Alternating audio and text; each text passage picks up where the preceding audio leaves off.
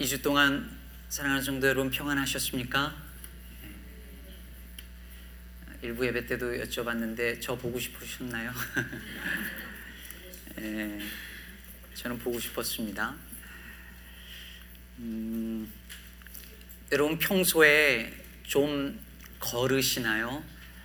어, 저는 어, 언젠가부터 좀 걸으려고 애를 쓰는데 그렇게 쉽지 않, 않는 것 같습니다. 걸으면 좋은 점이 많은데요. 그 중에서도 차를 타고 가거나 아니면 뛰어갈 때 보지 못했던 것들을 그 작은 것들을 그 사, 어, 사소한 것들을 볼 수 있게 된다는 것이 참 좋은 것 같습니다. 요즘 저희 집 동네 근처를 산책을 하는데요.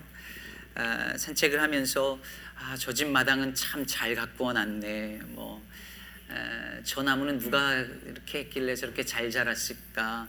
저 집은 잔디를 안 깎았네. 뭐 이런 거 보고, 아, 저 집은 애가 셋인가 보다. 뭐 이런 걸 보면서 생각하면서 걷습니다.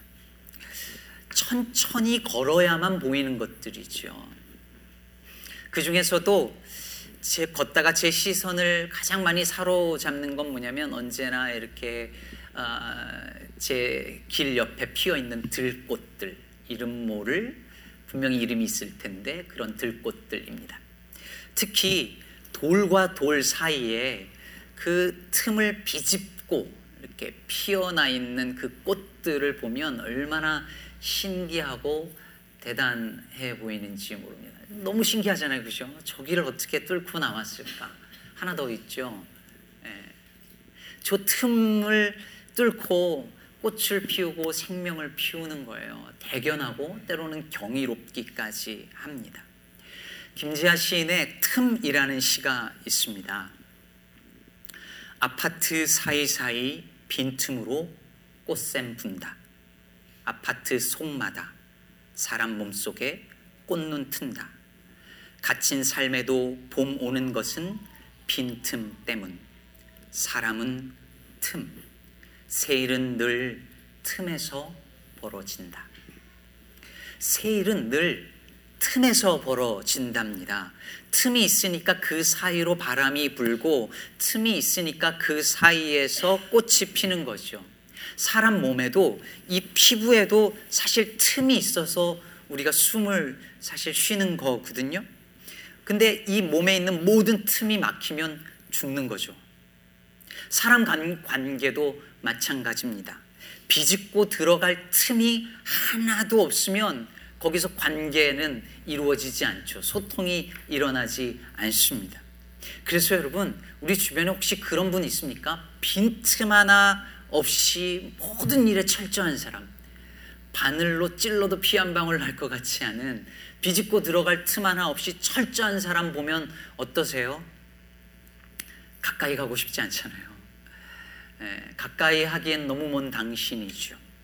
뭔가 좀 빈틈이 있고 예, 실수도 좀 하고 부족한 점이 있고 그래야 사람 같고 예, 그래야 비집고 들어가는 거죠. 그런 의미에서 저는 빈틈이 많은 사람이니까 가까이 오셔도 됩니다. 예, 친교 시간에 목사 옆에는 잘 안 앉으려고 하시는 분들 많은데 앉으셔도 괜찮습니다. 오늘 본문은 우리가 잘 아는 10계명의 제 4계명에 해당하는 말씀이지요. 안식일을 기억하여 거룩하게 지키라. 여기서 안식일, 세바스라는 말에서 이 안식일, 이건 히브리어 동사 샤바트에서 나온 말인데요. 이것은 쉬다, 중단하다, 그치다 이런 뜻입니다. 창세기 2장 2절에 보면 하나님이 그가 하시던 일을 일곱째 날에 마치시니 그가 하시던 모든 일을 그치고 일곱째 날에 안식하시니라 라고 말합니다. 그러니까 안식일이라고 할 때 그 안식의 가장 기본적인 의미가 뭐냐면 스탑 중단하는 거예요. 멈추는 거예요. 일을 그치는 거죠. 그래서 오늘 본문 9절과 10절을 보면 엿새 동안은 힘써 내 모든 일을 행할 것이나 일곱째 날은 내 하나님 여호와의 안식일인즉 너나 내 아들이나 내 딸이나 내 남중이나 내 여중이나 내 가축이나 내 문 안에 머무는 객이라도 아무 일도 하지 말라 이렇게 말씀하고 있습니다. 여러분 이것이 우리 인생을 향한 하나님의 뜻입니다. 하나님은 우리가 6일을 일하고 하루는 일을 멈추고 쉬는 리듬으로 살라고 하십니다. 그렇게 창조하셨습니다. 다시 말해 일주일에 하루는 틈을 만들라는 거예요. 그것이 바로 우리 인생을 향한 아니 이 땅의 모든 피조물을 향한 하나님의 창조의 질서이고 리듬입니다. 그런데 여기서 아무 일도 하지 말라는 말씀의 의미가 뭘까요? 정말 문자 그대로 literally 그냥 아무것도 하지 않는 걸까요? 그럼 여러분 오늘 여기도 나오면 안 되죠.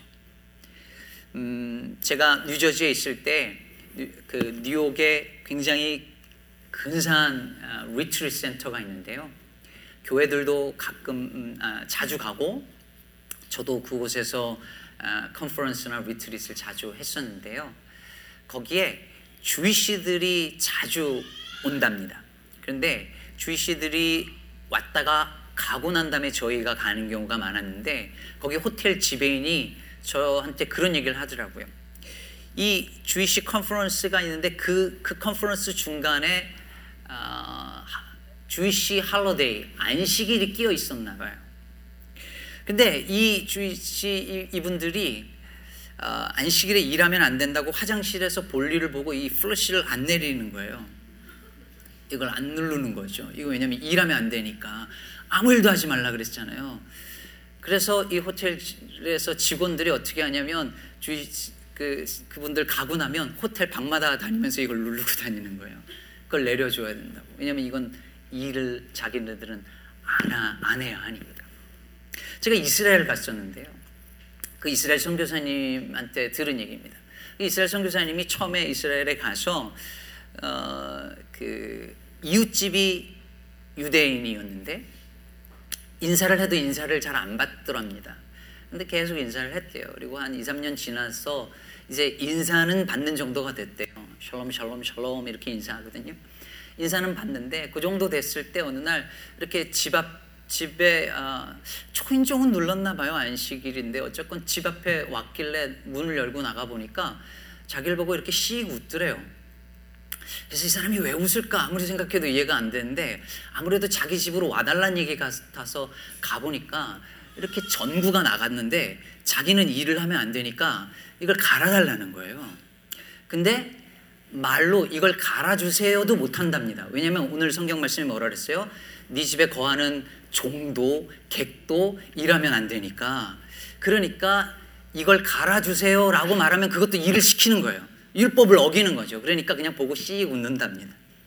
몇 번을 그러면 씩 웃으면 그 집에 가서 이 집에 지금 뭐가 잘못됐는지를 찾아야 된다는 거예요. 그리고 자기가 알아서 그걸 해줘야 된다는 거죠. 그래서 그게 몇 번씩 반복되면서 그 일을 도와줬다는 얘기를 하시더라고요. 여러분, 안식일에 아무 일도 하지 말라는 말이 이런 걸까요? 당연히 아니죠. 우리 예수님께서는 분명히 사람이 안식일을 위해서 있는 것이 아니라 안식일이 사람을 위해서 있는 것이라고 하셨습니다. 안식일을 지키려다가 세바스를 지키려다 지키려다가 율법에 매여서 사람이 더 고통스러워지는 것은 주님의 뜻이 아닙니다. 그럼 무엇을 하지 말라는 걸까요? 오늘 말씀 9절에 보면 엿새 동안은 힘써 내 모든 일을 행할 것이나 라고 말합니다. 6일 동안 6일 동안 힘써서 일한 그것 그것을 7일째는 하지 말라는 것입니다. 이스라엘 백성들이 이 말씀을 받고 가나안 땅에 들어가서 뭘 했을까요? 6일 동안 무엇을 열심히 했을까요? 열심히 농사를 지었겠지요. 땅을 갈고 씨를 뿌리고 물을 주고 거름 주는 일을 열심히 해서 수확을 했을 것입니다. 바로 그것을 7일째는 하지 말라 중단하라는 것입니다.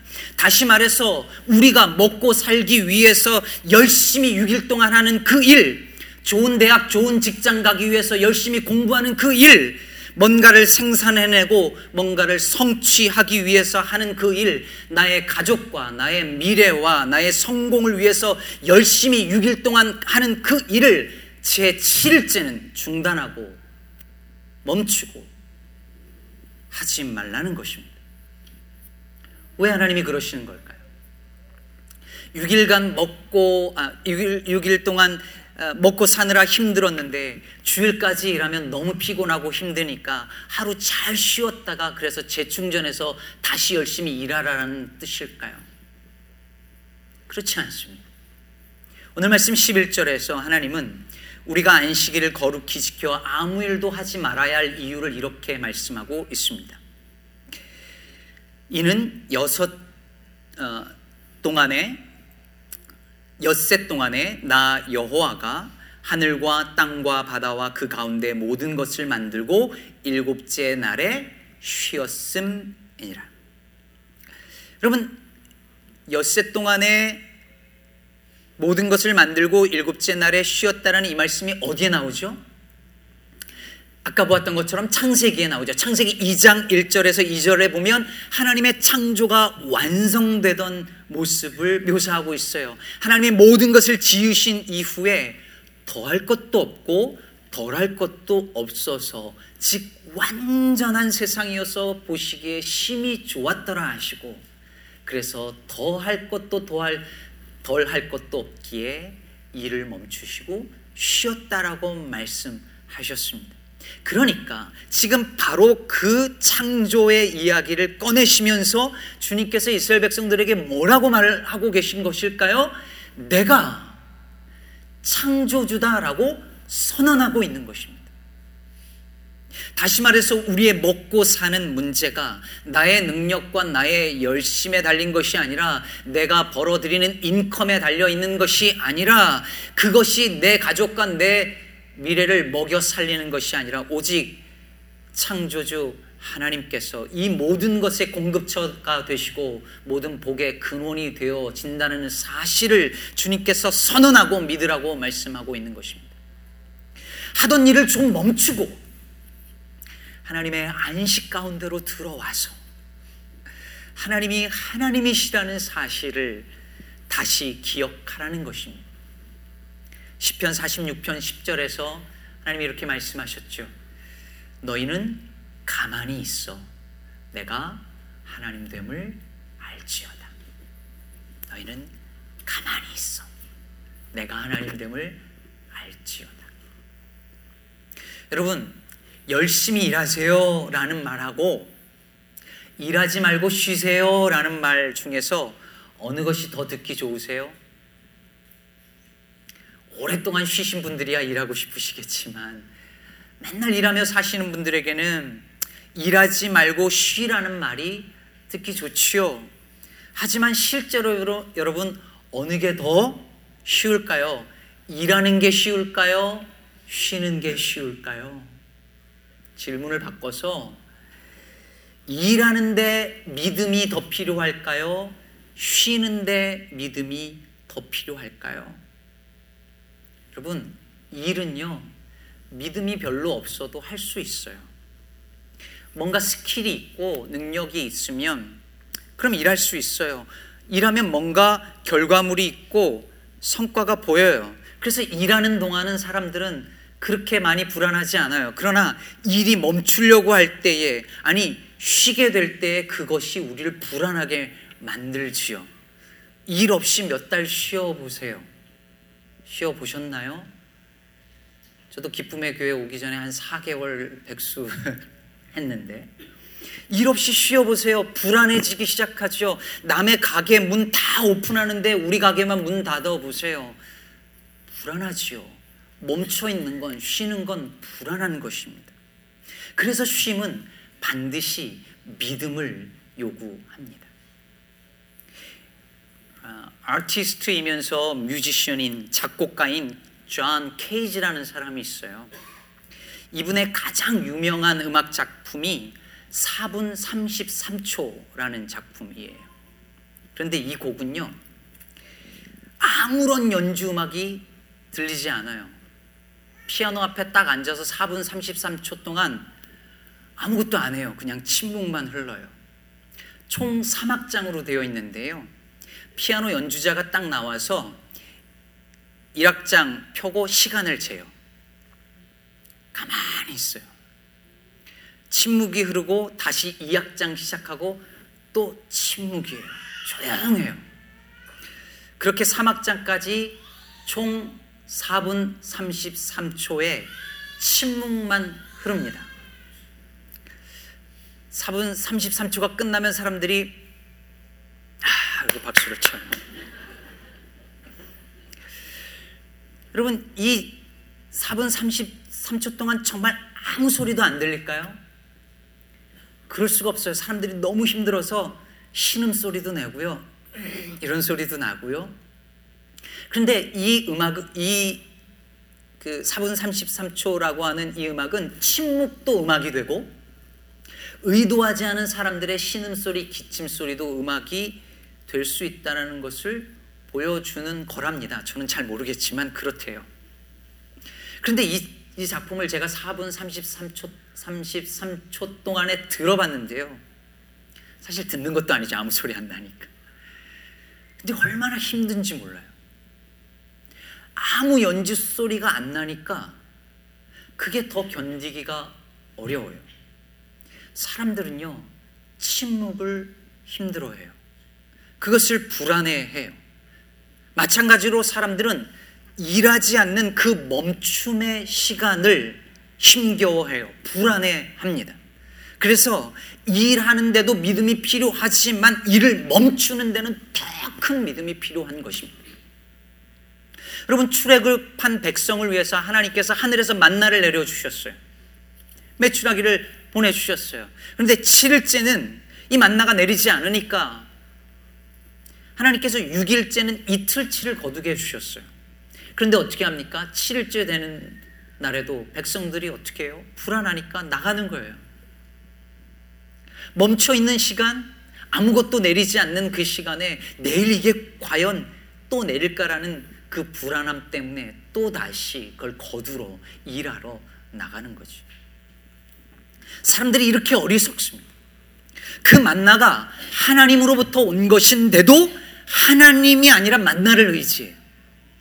만나가 있어야 내가 먹고 산다고 내 가정이 평안하다고 내 미래가 보장된다고 착각해요. 그러나 사랑하는 성도 여러분, 우리가 의지해야 될 것은 만나가 아니라 하나님입니다. 내가 벌어들인 내 인컴이 아니라 모든 복의 근원이신 하나님이십니다.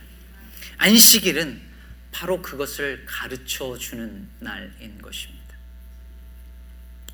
제가 미국에 유학 오고 나서 아, 몇년 지났을 때 제 후배들이 아, 유학에 대한 이제 관심이 있어서 가끔 연락을 뭐 이메일이나 아니면 다른 메신저로 연락을 해오곤 했어요. 그런데 후배 아, 한 명이 직접 찾아왔어요. 뉴저지로 한국에서 유학 오기 직전인데 다 알아보러 온 거예요. 굉장히 준비가 철저한 후배였는데 와서 이 지역 물가가 어떤지 어, 학비는 얼마가 드는지 애들이 있었는데 자녀 교육은 어떻게 해야 되는지 어느 학교를 가야 되는지 학비는 얼마나 드는지 자동차를 살려면 얼마가 되어지고 코사인은 어떻게 해야 되는지 보험은 어떻게 드는지 교회 사역 자리는 충분한지 사례비는 얼마인지 뭐 이런 것들을 하나하나 다 물어봐요. 답변을 해주다가 제가 그런 생각을 했어요. 이 친구 유학 생활에는 하나님이 역사하실 틈이 하나도 없겠구나 생각이 들었습니다. 여러분, 아까 서두에도요, 서두에서 말, 말씀드렸듯이 사람도 비집고 들어가야 할 틈이 있어야 거기에 관계가 생기는 법이죠. 하나님도 마찬가지입니다.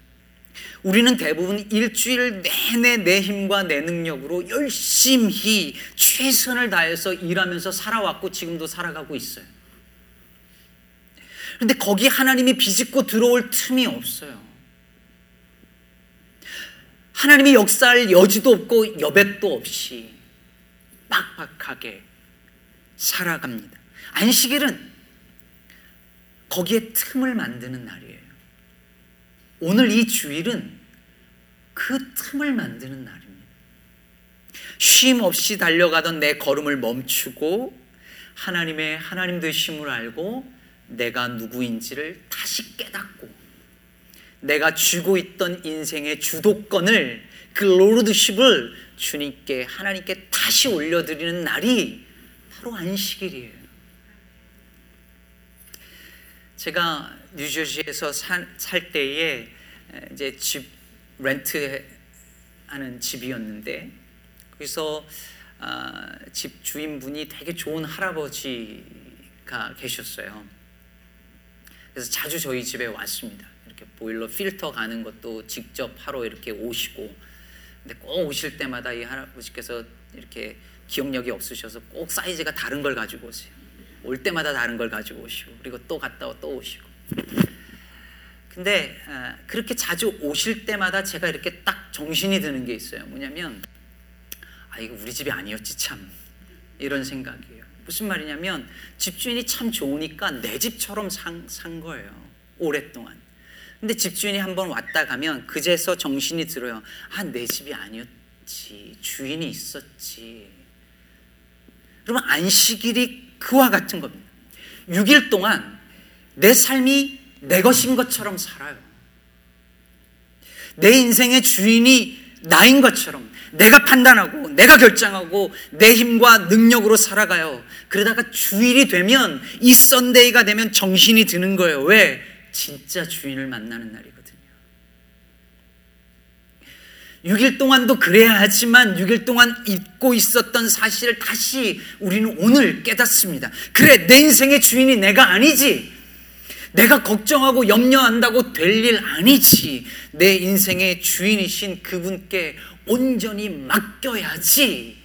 다시 깨닫고 고백하고 결단하는 날이 바로 안식일인 것입니다. 제가 매일 시간을 내어서 우리 말씀 묵상 하자고 강조하는 이유도 여기 있습니다. 매일 조금씩이라도 주님께 내살 주님께서 내 삶에 들어오셔서 말씀하실 틈을 만들어야 해요. 사람 만나고 일하고 업무 처리하고 집안일하고 취미생활 하는 그 빡빡한 스케줄에 주님께서 비집고 들어올 틈 하나 없으면 그 영혼은 여러분 큰일 납니다. 사람의 육신도 그 틈 하나 없이 살면 망가지듯이 몸에 숨구멍 다 막히면 죽는 것처럼 묵상에 여백 하나 없이 살면 그 영혼도 죽어가는 거예요. 그러므로 사랑하는 성도 여러분, 매일 여러분의 일상에, 우리의 일상에 조금씩 틈을 내어 묵상하고 쉼 없이 창조의 리듬을 깨어가면서 일하는 그 일주일의 하루의 틈을 내어서 안식할 때 하나님께서 우리의 삶에 들어오셔서 역사하시고 그 영원한 안식을 맛보게 해 주실 것입니다. 이런 은혜가 저와 여러분에게 있기를 바랍니다. 나아가 저는 우리 기쁨의 교회가 이런 틈이 있는 교회였으면 좋겠습니다. 예수께서 말씀하셨잖아요. 수고하고 무거운 짐진 자들아 다 내게로 오라. 내가 너희를 쉬게 하리라. 근데 참 이상하죠. 예수님 분명 내게 오면 쉬게 해주시겠다고 하셨는데 언제부턴가 교회만 오면 피곤하고 일이 많고 분주하고 막 피곤한 그런 사람들이 지친 사람들이 번아웃 되는 사람들이 많아진 것이 오늘날 교회 현실이에요. 교회가 하나님을 알아가고 서로를 알아가는 안식의 공동체가 아니라 일 중심의 기관이 되어져 가는 오늘날 교회 모습이죠. 특히 그 중심에 목사가 있습니다. 지난번에요 코스타에서 노진주 목사님으로부터 들은 이야기인데 과거에는 목사님들을 신비한 존재로 여기던 시절이 있었답니다. 목사나 신부님이나 다. 저도 어릴 때 아, 목사님들도 화장실 가나 이런 게 궁금했던 기억이 있는데요. 그래서 과거에 스코틀랜드에서는 목사에 대한 사람들의 생각이 주로 이랬답니다. 일주일간 뭐 하는지 알 수 없다가 주일이 되면 무슨 말 하는지 알아들을 수 없는 말을 하고 주일이 끝나면 또 어디론가 사라져 버리는 사람. 그게 목사에 대한 이미지였답니다. 뭐 요즘에는 목사를 이렇게 생각하는 분들이 별로 없지만 여전히 아, 저 인간은 일주일 동안 뭐 하나 이게 궁금한 분들이 계신 것 같아요. 그러면서도 저에게 이렇게 말씀하는 분들이 많으세요. 아유, 목사님 얼마나 바쁘세요? 이래요. 이거 분명히 저를 염려해 주는 감사한 말씀이거든요. 그런데 이 말씀 이면에는 목사는 틀림없이 바쁠 거라는 생각이 있어요. 그리고 여기 조금 더 나아가면 바빠야 되지 않나 이런 생각도 조금 가지고 계신 것 같아요. 왜냐하면 과거의 목사님들이 특히 한국 교회 목사님들이 일주일 내내 설교 준비에 신방에 행정에 너무너무 바쁘게 개인 생활 하나 없이 살았고 심지어 가족도 돌보지 않은 채 오로지 목회에만 전념하면서 평생 교회를 위하여서 충성하면서 그렇게 사셨거든요. 그렇게 바쁘게 열심히 사는 분들이 목사이어야 한다라는 생각이 우리도 모르게 가지고 있고 사실은 저도 그래요. 그게 좋은 목사라는 생각이 우리 안에 있어요. 하지만 목사들의 목사라고 불리우는 유진 피터슨 목사님은 바쁜 목사라는 말은 마치 가늠하는 아내, 횡령하는 은행가라는 말과 같다라고 말해요. 심지어 바쁜 목사는 성령 아니 신성 모독죄를 범하고 있다고까지 말해요. 왜 그럴까요? 하나님이 하실 일을 대신하려는 교만이 목사를 바쁘게 만들기 때문이죠. 묵상과 설교라는 책에서 얻은 insight인데요. 허먼 멜빌의 소설 모비딕에 보면 바다 괴물과 싸우는 배에서 혼자 저만치 떨어져서 앉아서 노를 잡지도 않고 땀을 흘리지도 아니하는 한 사람이 나와요. 이 사람이 누구냐면 고래를 향하여서 작살을 들고 고래를 꽂는 작살꾼인데 그 사람에 대해서 소설은 이렇게 기록하고 있어요. 작살을 가장 효율적으로 던지려면 작살꾼은 애쓰지 말고 나태하게 있다가 재빨리 일어서야 한다. 작살꾼은 절대 노를 젓느라 바쁘면 안 돼요.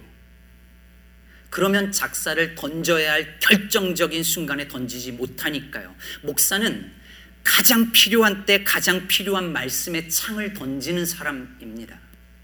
그게 목사가 바쁘면 안 되는 이유예요. 저는 최선을 다해서 바쁘지 말아야 하고 여러분은 최선을 다해서 저 인간은 일주일 동안 뭐 하나 싶을 정도로 바쁘지 않게 해야 합니다. 근데 그게 제일 못하는 사람이 저예요. 여러분이 배려해 주셔서 지난 2주 동안에 휴가를 잘 다녀왔어요. 오랜만에 잘 쉬었습니다. 새벽 기도 안 하니까 잠도 푹 잘 잤어요. 그런데, 그런데도 온전히 안식하기가 힘들었어요. 밀린 집안일하고 애들하고 시간을 보내야 했기 때문만이 아닙니다. 계속 머릿속에 교회 생각이 나는 거예요. 지금쯤이면 뭐 하고 있겠지. 아, 지금쯤 박성구 목사님 올라섰겠네. 장로님 잘하고 계신가? 뭐 이런 생각이 자꾸 나는 거예요. 안 그러려고 해도 계속 생각이 나요. 여러분, 이게 좋은 게 아니라는 거예요. 하나님께 온전히 내어 맡기지 못하는 데서 오는 불안함이죠. 불신앙이에요. 교만입니다. 혹시 여러분도 어떤 염려와 두려움으로 마음이 꽉 차 있지는 않으신가요? 머릿속에 계속 멈추지 않는 생각이 있지는 않으십니까? 마음의 문을 다 닫아버리고 어느 누구도 들어오지 못하게 틈 하나 없어서 비집고 들어갈 여지가 하나도 없이 살고 있지는 않으신가요? 여러분 거기에 틈을 만들어야 합니다. 굳은 마음에 균열을 내야 합니다. 그래서 하나님께서 들어와 역사하게 하셔야 해요. 교회도 그렇습니다. 저희 기쁨의 교회가 목사 한 사람이나 어떤 프로그램이나 잘 짜여진 시스템이 아니라 하나님이 역사하실 여지와 여백이 있는 교회가 되기를 간절히 바랍니다. 그래야 사람들도 비집고 들어올 틈이 생기는 것입니다. 많은 교회들이 특히 작은 교회들은요 새로운 사람이 비집고 들어갈 틈이 없는 경우가 많아요. 왜냐하면 우리끼리 이미 너무 친하거든요. 그러니 비집고 들어가기가 어렵습니다. 이미 잘 견고하게 짜여진 구조와 문화가 있거든요. 비집고 들어가기가 너무 어려워요. 그러나 사랑하는 성도 여러분, 교회는 빈틈이 있어야 합니다. 누구라도 그 빈틈에 들어가 하나님 사랑을, 사랑을 경험할 수 있는 곳이어야 교회입니다. 조금이라도 누군가에게 빈틈 보이면 약점을 잡힌다 해서 어떤 빈틈도 남에게 보여주고 싶어 하지 않은 이 세상 속에서 그런 속, 세상 속에서 살던 사람들이 빈틈 보여줘도 안심할 수 있고 괜찮다고 여기는 곳이 교회이어야 하고 우리 기쁨의 교회가 되었으면 좋겠습니다. 일주일의 하루를 안식일로 지킨다는 거는요.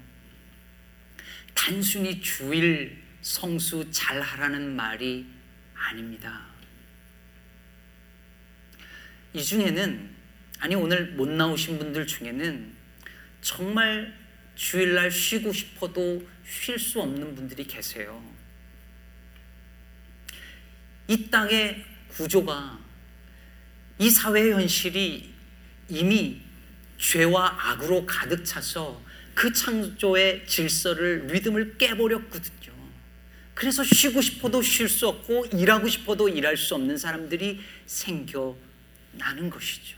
그러니 안식일을 잘 지키라는 말은 단순히 주일날 교회 잘 나오라는 말 이상입니다. 이 무한 경쟁의 사회 질서를 따라 살지 않겠다라고 하는 다짐이자 결단이자 저항인 것이죠.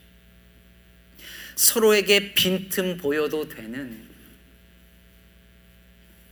목사가 성도에게 빈틈 보이면 큰일 나는 것처럼 견고하게 마음도 관계도 거리를 두고 마음을 닫는 그런 관계가 아니라 성도도 성도끼리 그 안에서 서로의 빈틈을 내어 보여주어도 안심할 수 있는 그런 공동체로 살겠다는 다짐인 것입니다.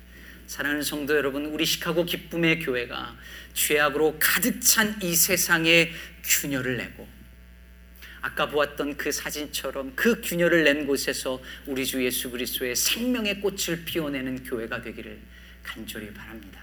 여러분의 이번 한 주간의 삶에도 매일의 일상에도 하나님이 주시는 그 생명의 축복이 여러분이 만든 그 틈 속에 넘쳐나게 되기를 간절히 바랍니다.